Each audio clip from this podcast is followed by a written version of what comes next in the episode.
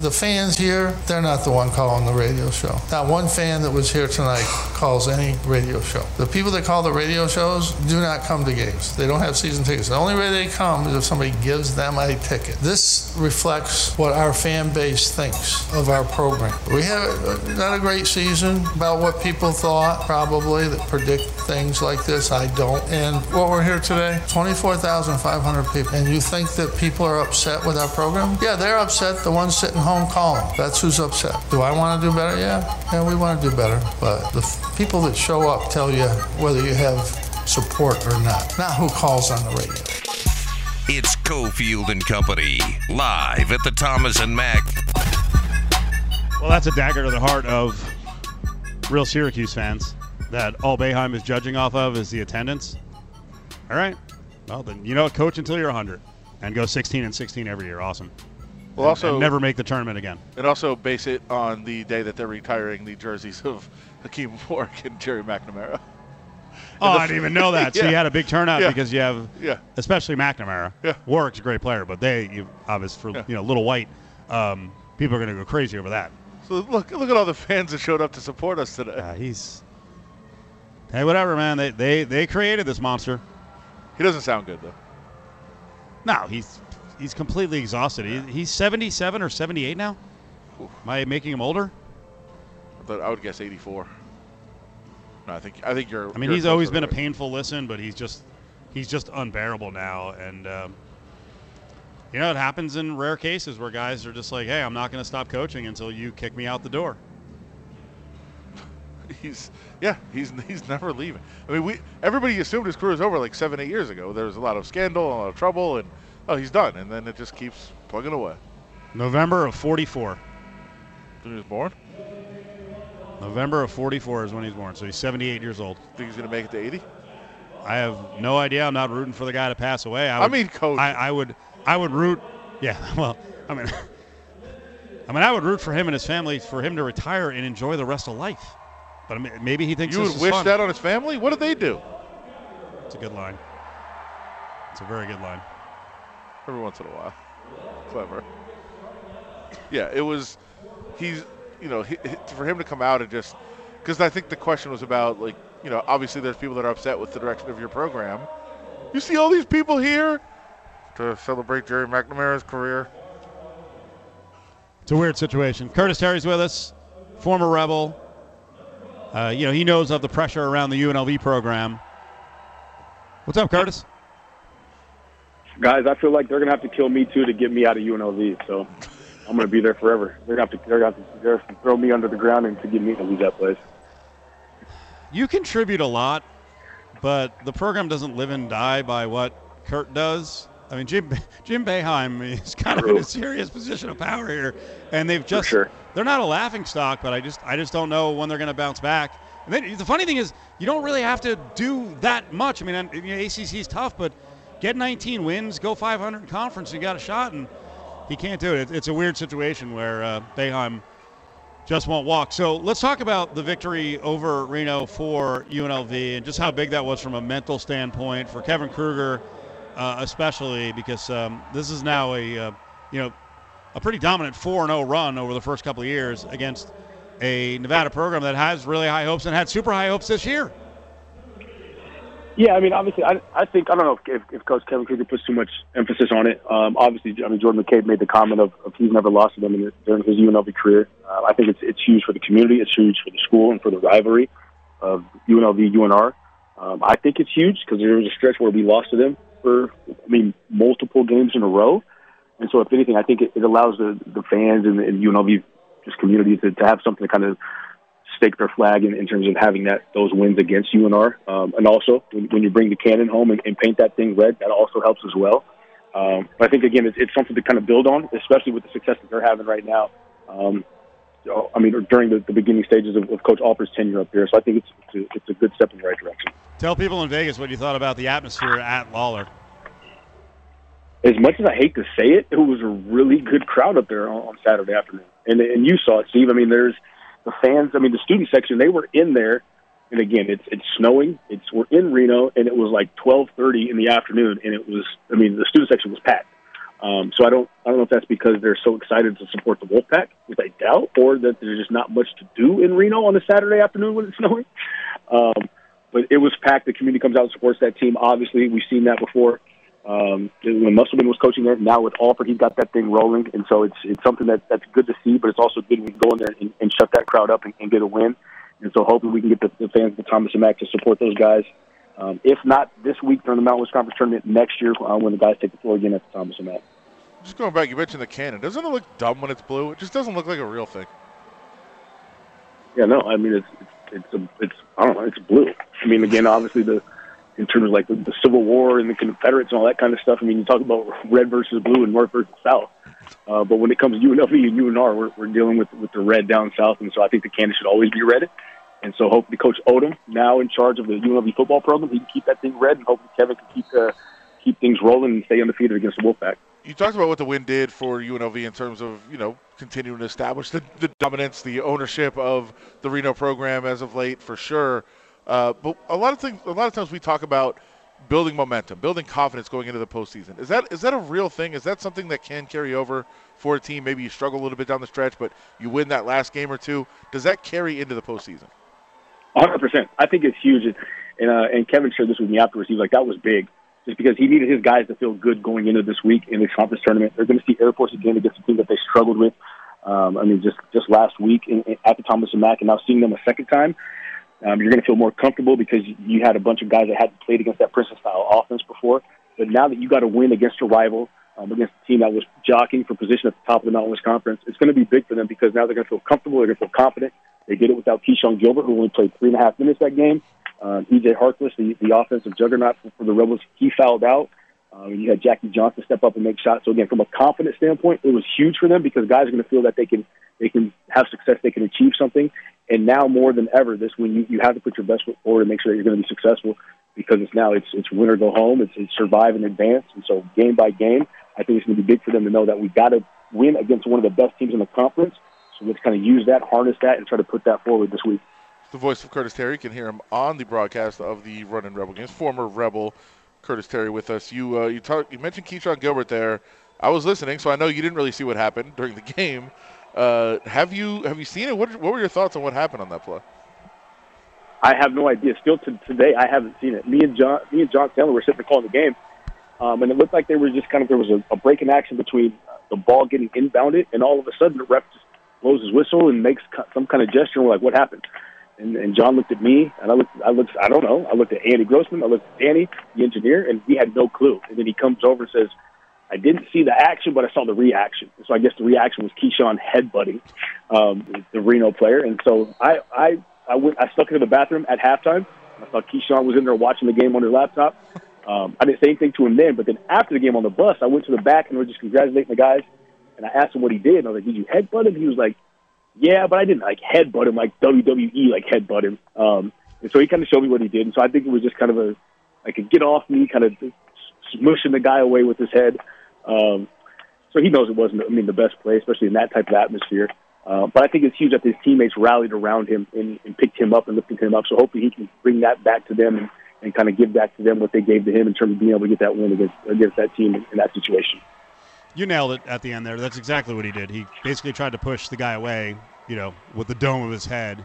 It wasn't a violent action, but you can't do it. Not a smart move. A um, couple of crazy things though. We mentioned Jackie Johnson. I don't know where that comes from. I know he's been playing better the last couple of games, but that was that was crazy. They put Trey Coleman on him at six seven, and Jackie's like, "Okay, I'll just go downhill. I'm going to get by you." And then that the bomb three, and then the other crazy thing is McCabe doesn't play at the end of the game, and they get 11 minutes out of a walk on, and Cam burst. Yeah, I mean it's crazy because last year, I mean, obviously, I mean Bryce Hamilton had that big shot at UNR last year in the game. Um, it was kind of a highlight moment, makes the defender fall, hits a step back three. Uh, and Jackie Johnson, he's just a kid that he's just he's he's ultra confident in his skill set. And Kevin, I think, summed it up most. He hasn't been his number hasn't been called a lot during the season. In that preseason trip to Canada to Vancouver, I mean, he he put up he was a leading scorer over that three game stretch. Um, and you think he's going to be able to have some success because of what he did at Duquesne his freshman year as a true freshman, and things just didn't work out his way. I think a lot of that had to do with the with EP going down, and so his his role on the team shifted a little bit um, because he, they didn't need him to insert him to be that uh, offensive energy because they had to try to rely on size and defense and, and kind of situations. But the thing I, I, I got to give Jackie Johnson is the kid stays ready. And there's a kind of that, that cliche I mean, saying of if you stay ready, you don't got to get ready. So he stepped up and he did that, and he's always prepared and ready. And I think one thing that he told me is he always thinks he's going to have a big game. And so he said that back in Canada. He's always ready to come out and play. I think he showed that. And for him to, to, to have the cojones to step up and, and shoot that deep three at the top of the key um, in that situation, it was huge for him to be able to knock that one down. Um, and his teammates needed it. But I think, again, they're starting to see that they can rely on a lot of different guys depending on the situation or the scenario or injuries or headbutts, whatever it may be.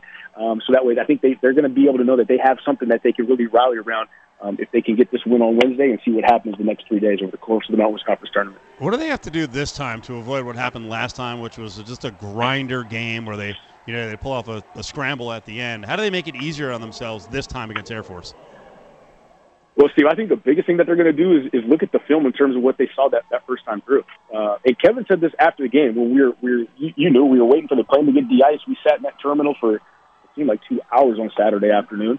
But he says it's so much easier when you see them again. And I think that's, that's the case for any team that plays Air Force. The first time you see them, if you have a group that hasn't played against them in, in terms of that hard cutting, uh, that fast action, just how they play their style of ball, it's tough. But that second time, you know what to expect. You know the speed at which they cut, how hard that they play, um, and what they're trying to look for, and how they're trying to, rip away from the ball screens. They want to drive baseline and, and hit that weak side corner. Um, they want to they want to reverse dribble, backspin, and try to hit the back cuts. They want to play out of the post with their guards. And so I think for him, his guys are going to be more confident in what they're going to see and what to expect. And I think they're going to be able to find ways to just really kind of create some separation because they had chances to do that when they played them at the Thomas and Mack. But I think now that they're going to be able to really capitalize on and put themselves in a position uh, to try to put them away early because in the case where you have to win four games in four days, they're going to want to put this Air Force team away early on Wednesday afternoon so that way they can have their best foot forward to come that, that Thursday opponent. Do not over dribble against Air Force. I thought that killed them offensively in the first game. Yeah, and I, I mean, I, I, don't, I think it's for UNLV. It's do not over dribble. Period. Yeah. Regardless, you play Air Force. yes. yes. Uh, if, you're, if you're playing UNR, because this, this team they've got guys that can create off the bounce, but that just because you have the ability to create off the bounce, I don't think you want to rely on that. And this team is they're so much more efficient when they share the ball, when they play together, when they pass and they play in space, and when they create shots for each other. But it's hard to do when you kill your rhythm and kill your momentum, uh, and just really kill your spacing because they're easy to guard. And if not more than anybody, when you play Air Force, because of the matchup zone that they play, if you're going to sit there and you're going to try to, to dribble and break them down ISO ball, you're playing right into their hands and what they want you to do. And then all that forces you to do is to shoot a very high efficient percentage from three. And we've seen at times that this team has struggled with that. And so I think if they can just move the ball, be sharp, and not over dribble, they should be in a good spot come Wednesday afternoon when that game is over. Curtis Terry's with us. Did you see the media awards for the Mountain West Conference? Uh, I did. Okay. I don't know who voted. Did you guys vote on those, or who voted on those? Uh, I uh, I think Mike Grimala probably has the vote for the media. Andy voted too. Okay, Andy Machado right. from the RJ. Um, EJ Harkless made second team, which I don't have a massive problem with. Do you? I mean, uh, EJ Harkless is the second leading scorer in the Mountain West Conference. Um, I think aside from UNLV's, they're kind of their lull during January. I think he's probably the, the player of the year in the conference. Uh, Omari Moore, I'll give him credit. You got to you got to give Coach Tim Miles credit for what he's done at, at San Jose State. I mean, the fact that they finished fifth in the Mountain West Conference and the turnaround that he's done. He's obviously a great coach. We've seen that. Um, he's proved that at, at Colorado State. Even when he went to Nebraska, he had success. Uh, so I have no problem with that. I, I think you get slighted when you don't, when your team doesn't finish as well um, in terms of the standings. Uh, but EJ Harkless is a first team all conference player in the Mountain West this year for sure. 100% hands down, no question about it in my book. Um, but again, hopefully you maybe just use that as motivation to try to get on that first team all conference tournament. And the only way you do that is get into that semifinal. Um, for sure, get into the final, but if not, get into the semifinal, you got a chance to, to kind of make a point and, yeah, and make some people eat their words. Sorry, Curtis. Curtis Terry's with us. The weird one was Harkless actually got more votes overall for you know first, second, or third team than Morris Udeze, but Udeze won the sixth player, sixth man of the year. Check that. The newcomer. I keep thinking yeah. six. The newcomer of the year. Udeze won it over Harkless. Yeah, and I don't. I mean, you say he got more votes and first place votes are worth this and that, and I don't know, Steve. I was a journalism major, so I can't. I, I can barely count enough to, to balance my checkbook. So Whoa. the fact that I can do just enough online banking, right? Um, but but the fact that I mean that happens. I mean, obviously Udeze, what he did at, at New Mexico is, is huge. Uh, they've had to turn around down there under Pitino and, and Mashburn in house. So again, I think the, the the way you can silver lining is look at it. The Mountain West Conference is probably the strongest this year in terms of top to bottom competitive teams as you've seen over the last five or six years. And so if you get if you get slighted in that sense, at least it's because there's really good teams, really good players, as opposed to year past, maybe there's only been one or two really good teams and five or six really good players. So I, I, I can look at it from that standpoint. Uh, well, you got to give your you got to tip your hat to, to to EJ Harkless and what he did in his one year coming over to UNLV and what he brought from Oklahoma. If it's not the Rebels, who's the best bet to win the Mountain West Conference tournament? San Diego State. As much as I hate to say it, uh, it's got to be San Diego State or Boise. Um, uh, and again, it's it's it's kind of like how I felt with Kobe Bryant. Like you hate Kobe Bryant so much, but you it's because you respect him and what he does on the court. Um, it's the same way with San Diego State. What Coach Steve Fisher built down there, and what Coach Brian Dutcher's continued to do. Um, obviously, with with I mean Kawhi Leonard and, and through all those guys um, throughout the course of those last I mean 20 years or so. So what they're now doing with Matt Bradley, I mean they've got a really good program. You, you have to give them respect. In year in and year out, they're either going to win the conference or win the conference tournament, and they're going to be in the NCAA tournament. And I think they're a really good team, and I think they're very hard to match up with. And so I think um, hopefully the Rebels have a chance to, to, to get to Saturday and maybe knock those guys off. But if uh, if you had to put your money where your mouth is, I think it's it's a good bet that either Boise State, hopefully not, but either San Diego State's going to be in that championship and, and get that automatic bid from Mountain West Conference to the NCAA tournament. You know what's crazy? If it were Boise and San Diego State meeting in the finals, it could actually come down to who has a better game offensively between Matt Bradley and Max Rice. I mean, you, you got yeah, yeah, you got to give Rice credit. He's actually he's been one of the better players in the league, especially down the stretch. He has. Now, obviously, I think we, we watched some of that game, uh, Boise State, Utah State, um, on Saturday afternoon. We were sitting in the terminal in between some, some games of pool. I went to the back and watched some of that. He struggled a little bit there. Um, he couldn't play out of the post as much against Ash Ashworth and some of those other Utah State guys. Uh, but for some reason, it, and it's it's kind of like we talk about like the old man game, right? We've talked about over the last couple of years. Where there's a couple guys from Boise State have that old man game, is just slow, methodical, not high risers. Uh, but Max Rice kind of has some of that game. It's kind of some of that YMCA Sunday morning hoops where he's going to figure out a way to get it to get it done, to get your shot off. Uh, but but Max Rice has, has been a good, really good player for them over the course of his career, and he's really shown it and established himself this year, especially for that team. And so, I, uh, man, you got to give him credit. Even though, again, I don't like to give credit to opponents, uh, but I got to give credit to, to Max Rice and what he's been able to do during his college career, especially this year for that team. Curtis, you're awesome. I know you're on the road right now, so we appreciate you carving out some uh, time for us, and we'll see you here on Wednesday. Yes, sir, guys. You guys have a good one. We'll see you tomorrow, or see you two days. There he is, the former Rebel, Curtis Terry, color analyst on the UNLV radio broadcast. Yeah, I always thought Max Rice was going to kind of be a emotional horse's ass out there, kind of a seventh man the rest of his career, but uh, he emerged this year. He's a third teamer, according to the media, and he's had some really big games. I don't know. I have faith. I have faith in, in Boise in a match. If they if both teams make it to the final, I have a little more faith in Boise showing up offensively. I know both teams are going to play D and rebound and beat the hell out of each other. But I have a little more faith in, in Leon Rice as an offensive coach than I do Dutcher. Yeah, but I mean the game's not just offensive. No, but I think that I think they're even defensively, and I think they're both just as rugged. Even though Boise's not as big as San Diego State, but they they play you know mostly six seven dudes across the front line, so they can hold their own. They're not deep. And that's the one difference. If they get in foul trouble, then San Diego State's got a big advantage. It's funny if you look up and down. This is probably not a conversation for you. It's more for JVT. If you look up and down the Mountain West Conference uh, media awards, right? One of the names that keeps popping up, and it's a guy who plays like 15 minutes a game, was Aguek Arope, who is their he he got a vote. I think he got at least one vote for sixth man of the year. Essentially, he's like their eighth man, and he doesn't really shoot. But as John always says it, like at the end of a game, when someone makes a big block or grabs a rebound, it's a rope. And it's so weird out of a guy who really it really is like a 15 minute per game guy. But that's kind of the San Diego State program, right? Him and Seiko, they have all these other dudes who are more accomplished. Him and Seiko. When you need a big three, it's like or or a game out of nowhere where Seiko's like five of seven, he gets it done, or a rope who's looks like he's 30, been there forever. That was a big deal for both of those guys to come back.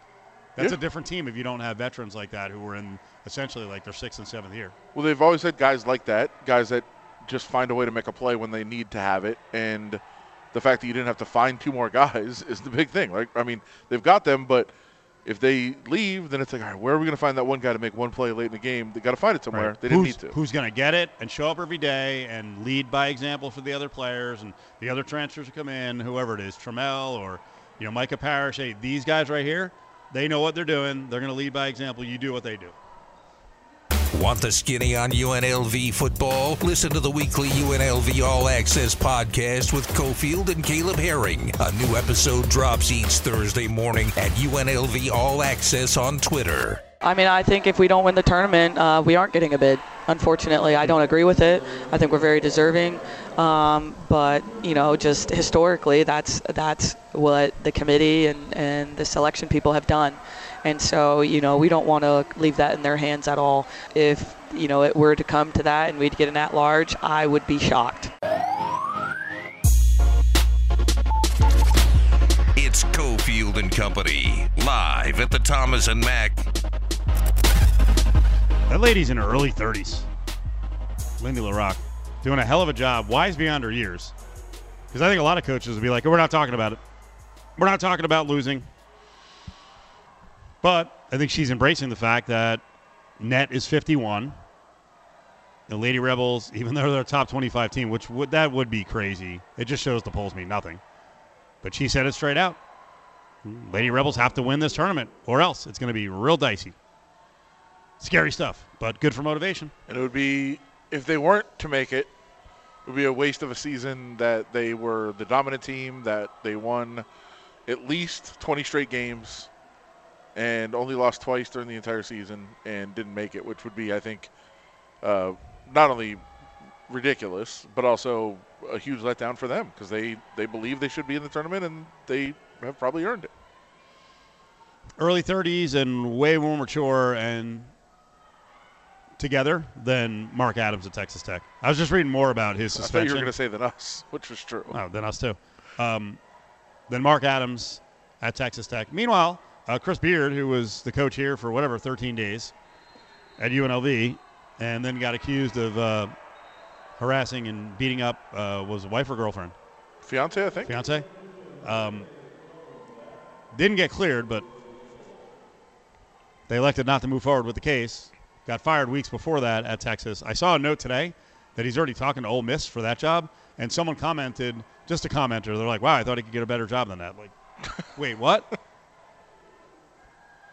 He lost a whatever it is, seven million dollar a year job at Texas over these allegations, and is not cleared, but immediately could go to the SEC.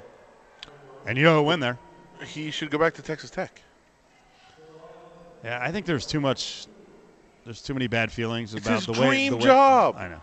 The way he left, and he left behind Mark Adams, who's turned out to be kind of a weirdo. You don't think Texas Tech will be lining up to take him back? I don't. I don't say never, ever with these kinds of schools. They would absolutely hire him. Oh, They hired Bobby Knight. Yeah, they're pretty hardcore. Yeah. Wins matter. I was really mad yesterday watching my school play basketball. So mad that I just left home. And I was just telling you about buying a refrigerator. That Sure. made me happy, so I was so glad to leave. sucked. Representative of it was the refrigerator's temperature was representative of the shooting performance. Yes, yeah, about the last couple weeks. I wasn't more angry last week than watching Next Level Chef with our guy Mark McMillan. I was kind of tweeting with gifs my reaction to the contest because he got booted from the show. He got completely screwed. He's a barbecue guy, and they're like, "We're all going to make Chinese." And I was like, I think he's going to have trouble with that. As soon as I heard the the competition, I was like, oh no. He he didn't grab rice. He didn't grab any starch.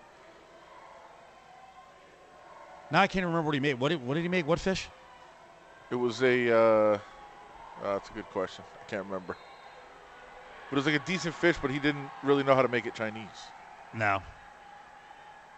And it was And then- and it was a problem. And then uh, his, I think one of his buddies on the show is this guy Matt from South Jersey, and Matt had an immunity pin because his his food wasn't great, and then this other dude, Chris, who's just annoying as hell. Yeah. He's so hateable. Oh, the worst. Um, he got put in the cook-off with Mark, and then as soon as they put dumplings down, do you ever see the the GIF with the lady screaming in the city square because uh, Trump won the election? Yeah. Where she's like, "No!" That was me. I'm like, dumplings.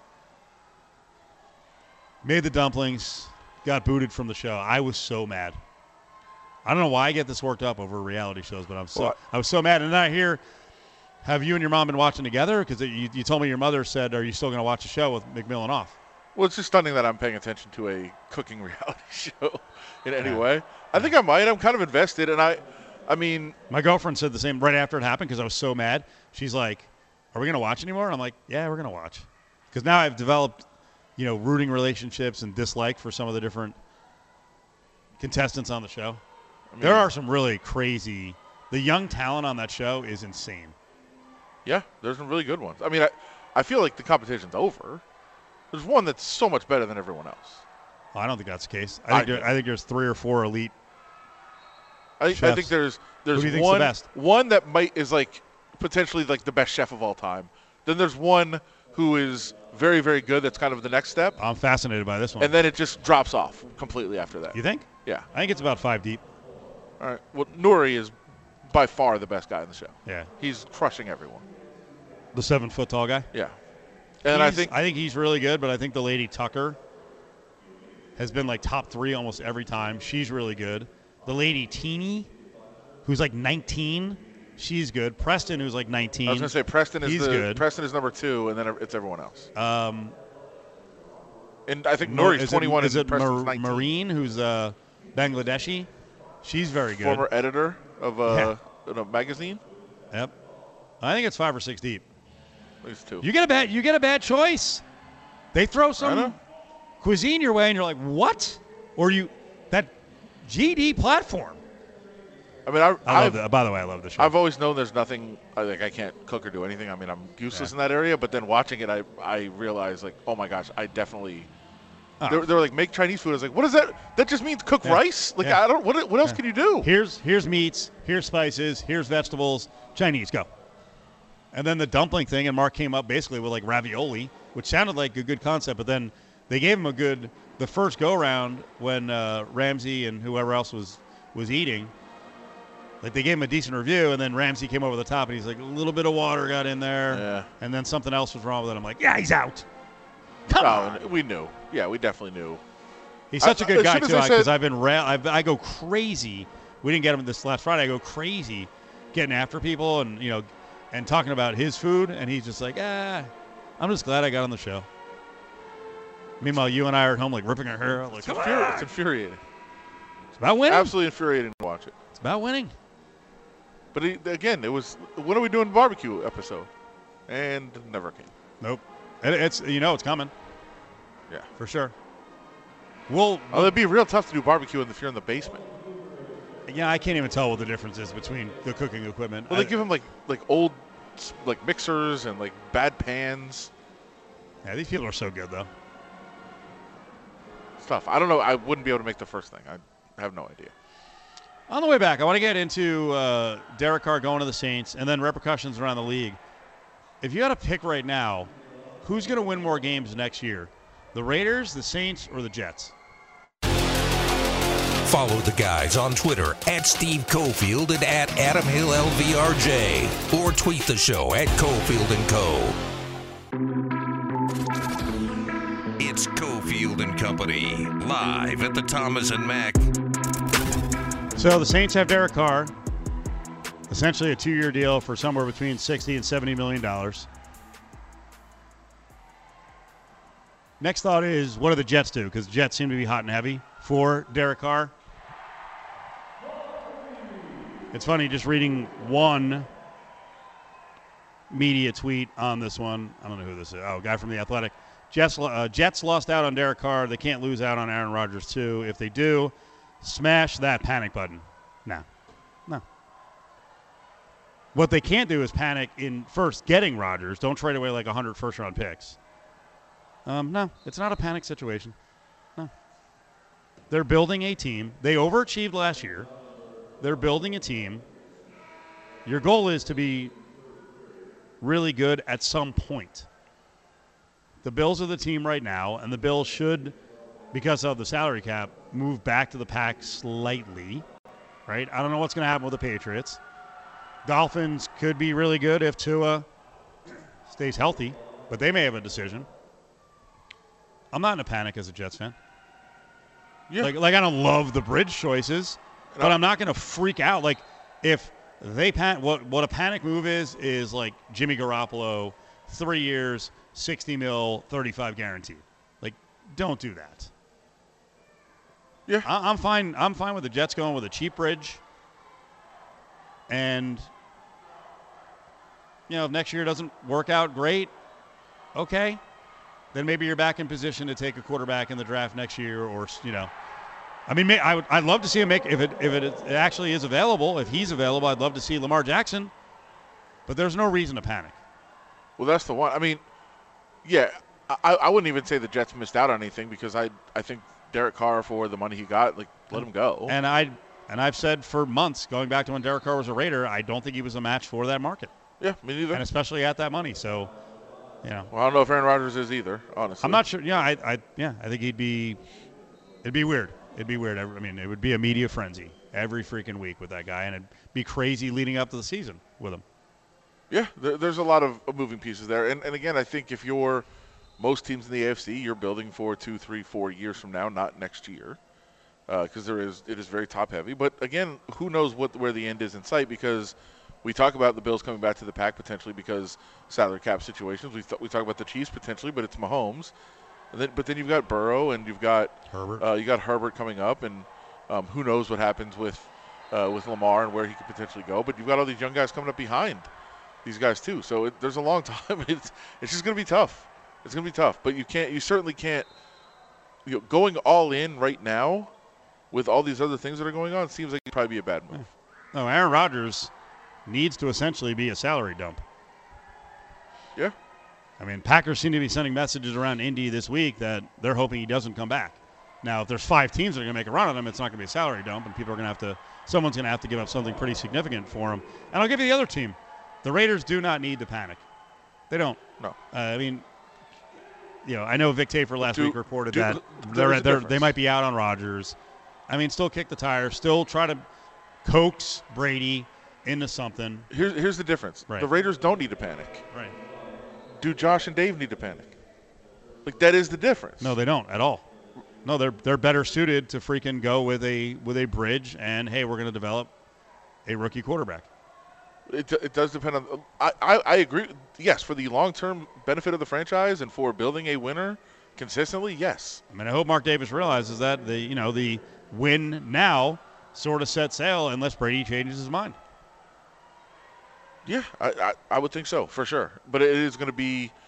It's tough to not quote unquote panic. I mean, whatever panicking means, when you feel maybe you have to win games to keep your job. Like that is a different, you know, th- that's a different scenario that you're building because what is right for building the franchise and building a consistent winner is not the same as what's right for winning this year and potentially keeping your job. Put aside AR-15, He doesn't like that. Anthony Richardson, who just had a ridiculous combine. Ridiculous. Give me give me a second or third round quarterback pick that you like. Um, that I do or that the Raiders because I know I know the one the Raiders like. Okay. Hendon Hooker. Okay. So next year, give me Philip Rivers, because if folks Oh, didn't hear, Rivers is asking to come back. He's asking some teams. I don't know if he'd come back with the Raiders because the teams he was talking to were in desperation mode at the end of the season, and maybe it was just an end of the season thing. But there is some indicators that maybe he'd come back. Now Rivers, Stidham, and Hooker. In that scenario, why is Rivers listed? He's better than Stidham. Stidham and Hook? No, he's Yes, he is. absolutely. Yes, he is. No, I'm not going to accept that. I'm not gonna accept argument. No, Stidham is better than I don't Philip think he Rivers. is. Stidham and Hooker, I think, is is yes, that's the way to go. Give me Rivers. No, It's my dream now. no. You want me to have to sit in the locker room with Philip Rivers every day? He's a nice guy. Okay, I'm out. I don't know this bad rep everyone thinks. I'm out. He's a competitive guy. He's a leader. Then you got to every week wonder if there's, if you know, th- his wife's going to labor again, You know, there's going to be another kid. Stop with the. He's got too many kids. He does. There's going to be another kid this year. You know there is. Plus, it, it's it's a means to an end. If he's just okay, then what are they? They're going to win five or six games. But you're not. You're not wasting. You're on. not wasting a ton of money on some long-term bridge. Uh, I- I know this is not the, the point of what you're trying to propose. There is. I do not envision a scenario on planet Earth that Philip Rivers beats out Jarrett Stidham for the job in training camp. I think he's better than him, and I think No I think his up, his upside could be 10 or 11 wins with the team. And if it doesn't work out, it doesn't work out. No. Stidham and Hooker. I think I've I've talked about that. I think that's a legitimate way to go into the season. Or Garoppolo and Hooker, or Garoppolo, whoever. And by the way, look, I, Can they get Gara- weekend, Can they get Garoppolo at a decent price? Sounds like well, not now. The Saints ruined it for everybody. It's it's it's over for everyone. Geno Smith got If- 30, yes. 35 mil a year today because Derek Carr got about If that. Carr gets thirty, th- Carr gets thirty a year. G- uh, Geno Smith gets thirty-five a year. I mean, Garoppolo, what 60, 65? right, like 27 a year. Basically, what he I'm was saying making. sixty-five a year. No. He'll slot in behind him, but that's still way too much. No, money. I think he makes more. I don't think there's any way Garoppolo gets less than Carr. really. No. What? No, Oh my God. Because I thought the projection going the projection going into this weekend was like 27. Oh boy. and so I would say it's it's got to be 35, 31, 32. It's got to be more than Carr. Any other bridges you like that could be a little cheaper? Well, Mac Jones. That's not really a bridge, Would though, that be a bridge? right? You're going to invest in Well, I think if they trade for Mac- going into his third year and then still draft Hendon Hooker. I think if they trade for Mac Jones, they still draft somebody. Okay. Yeah, maybe not in the first round, but yeah. I think What's what's Belichick's grand plan? If he's getting rid of Mac Jones, I just think they don't like him. But it does. I mean, the, the reports that came out this week, and we've been talking about Mac for a while, Yeah. but this week in the reports where the Raiders have reached out and the Patriots said no. okay. So that's what was kind of surfacing around. But I mean, it. I think that there's there's smoke there. I think there's interest. They're kicking the tires as they should on everyone. Josh Jacobs also informed that he's going to be tagged, and as Adam mentioned earlier, uh, Jacobs said a while back, uh, you know, if that happens, he, the hero becomes the villain. Especially if he decides to hold out or really drag this in, because they don't have to make a decision. Well, they have until what July 17th or June 17th to get a long term done. Uh, July. So that's a long time. That's a Yeah. lot of chatter Plenty about what's going to happen, especially if he balks at it pretty early. And he's like, I'm not unless we have a long term deal. I'm not coming. Yeah, they got plenty of time to decide and, and work it out. But again, this is going to be a really tough one to work out because I think both sides are absolutely right to dig in their ground and say, the, for the Raiders' perspective, we don't pay running backs guaranteed money long term. And from Josh Jacobs' perspective, I'm only taking a long term guaranteed deal. You like the hero or villain angle. Uh, you Hero wrote about villain, it. yeah. You wrote about it with Jon Jones. I want to get into Jones' victory this weekend at UFC. Want the skinny on UNLV football? Listen to the weekly UNLV All Access podcast with Cofield and Caleb Herring. A new episode drops each Thursday morning at UNLV All Access on Twitter. Cofield and Company presents Grab Bag, only on ESPN Las Vegas. Jon Jones, hero or villain? Well, if you base it on the fans, hero. There's no question. I mean, it was everywhere he went this week was nuts. And, and I'll also say, I, I thought somewhat shameful um, of the fans at the presser when there was one question asked that wasn't even negative. It was more just, you know, putting into perspective of all the issues he's had outside the cage. Right. And he didn't have to answer because the fans so so booed the person that asked it. Yeah. Like, what are you doing? Yeah, they're a bunch of babies. Of course. They've been trained. Of course. They've been trained. I mean, if you hear the media sucks enough, then you're going to turn on them. Yeah, of course. I I said on Friday when I saw your story or headline, I was like absolute hero, and then after the fight on Saturday, I was like, eh, I'm not so sure. What changed in the fight? Well, let's talk about the fight first of all. A very one-sided. What, what fight? Ciryl Gane did not come in uh, with a good game plan at all. I, I, you know, listen, I think you have to be afraid of the takedown, but you can't be so afraid that you don't play to your strength. He should have blitzed him and closed and just tried to throw punches and try to turn it into some sort of a striking match. But to lay back and then let Jones basically low kick you a bunch of times and do that front. I hate that front, you know, front kick to the knee or the upper thigh. I, I you know, actually lower, think, low, you lower a little bit, and then it's an easy takedown, and then gone on the ground. It's like, dude, you can't set up against a guy like that. I know it's scary to flatten out, but you, you can't freaking sit up so he can just grab your grab your chin in an advantageous position. And Jon Jones at 255 pounds is going to break your neck. yeah, for sure. And I, I, I actually thought Gane was more scared of those kicks than he was anything else because he was so reacting to them and so trying to jump back out of them that he actually left himself open for the takedown. Uh, I, I will say one of the things you hear about Jones all the time is that he is just so unbelievable uh, at the cerebral side of figuring things out, uh, watching, scouting. Uh, people that have watched film with him just say it's it's crazy, the recall that he has and the understanding of what people do. Uh, but it, there was a video that surfaced of a lesson that Henry Cejudo was giving Jon Jones a couple weeks ago in training camp, and he said, if you ever have this, then this is what you do, and you do this. And it was a real quick lesson. That was it. Henry Cejudo said, that's all I said. Literally the exact sequence that happened in the fight. He did exactly what Henry Cejudo said he could try to do, and he made it work to perfection. That's crazy. So Jones, after three years, you know, by weight cut, 43 pounds heavier, comes back, wins the heavyweight title, and then he's in the ring. And here's what you do when you're an active fighter: you're going to sell the next fight. So he gets the mic and Oh, yeah, baby.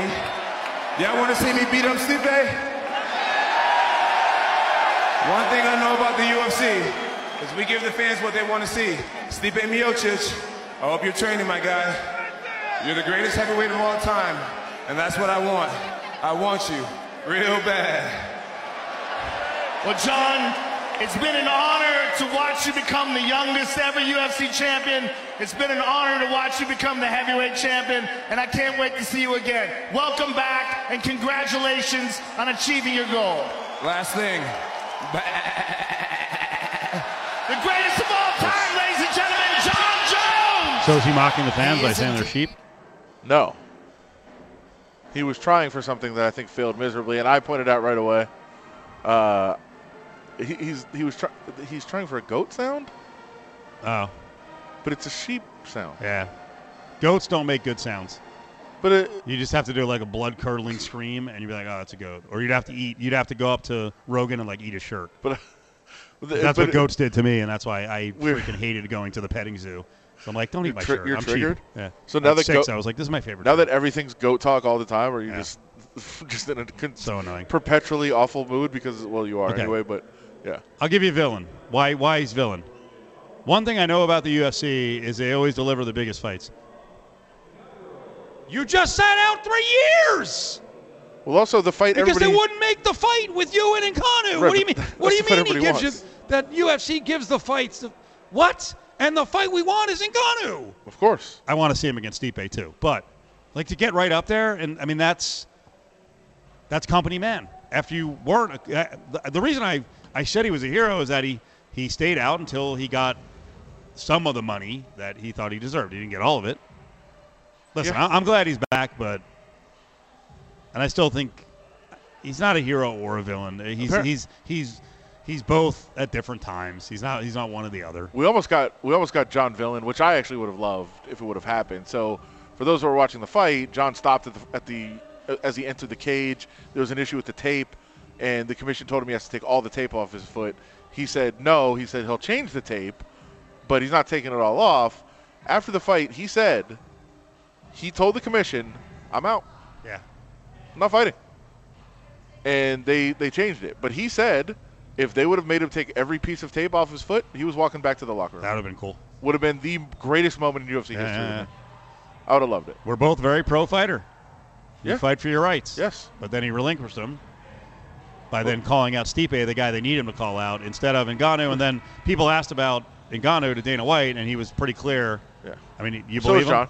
So is Jon. He said, and, and Ngannou said today it's not going to happen. He's like, I want it to happen, but it's not going to happen in the UFC, so it's not going to happen.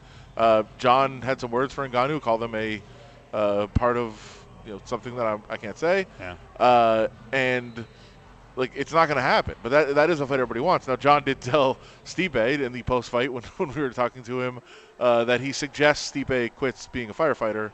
He's like part time training ain't gonna work ain't gonna work against me, man. Like you're not going to be able to have a day job and beat me. Oh wow. 364 1100. We got a pair of tickets to the semifinals for the Mountain West Conference Tournament. That's Friday night, Friday night, Friday night. You can get your tickets at unlvtickets.com for the semis in the Mountain West Championships. We're here at the Thomas and Mack wrapping things up. And you want to buy tickets tomorrow because the Lady Rebels are playing in the first game of the semifinals. That's a 5 o'clock start today. Lindy La Rocque's team won by 37 84 to 47 against the Wolfpack. So grab those tickets. Ari's got a pair right now. 364 1100, 364 1100. Man, today was a crazy day in the NFL. Can't wait to see what happens tomorrow. Where are you tomorrow? You covering basketball somewhere? Uh, hopefully Gonzaga St. Mary's, but I'll be at the West Coast final. Actually, I'd like to see St. Mary's San Francisco. That'd be great. I would love to see an upset tonight in that one. All right, Ari, thank you. Angel, thank you. We'll see you.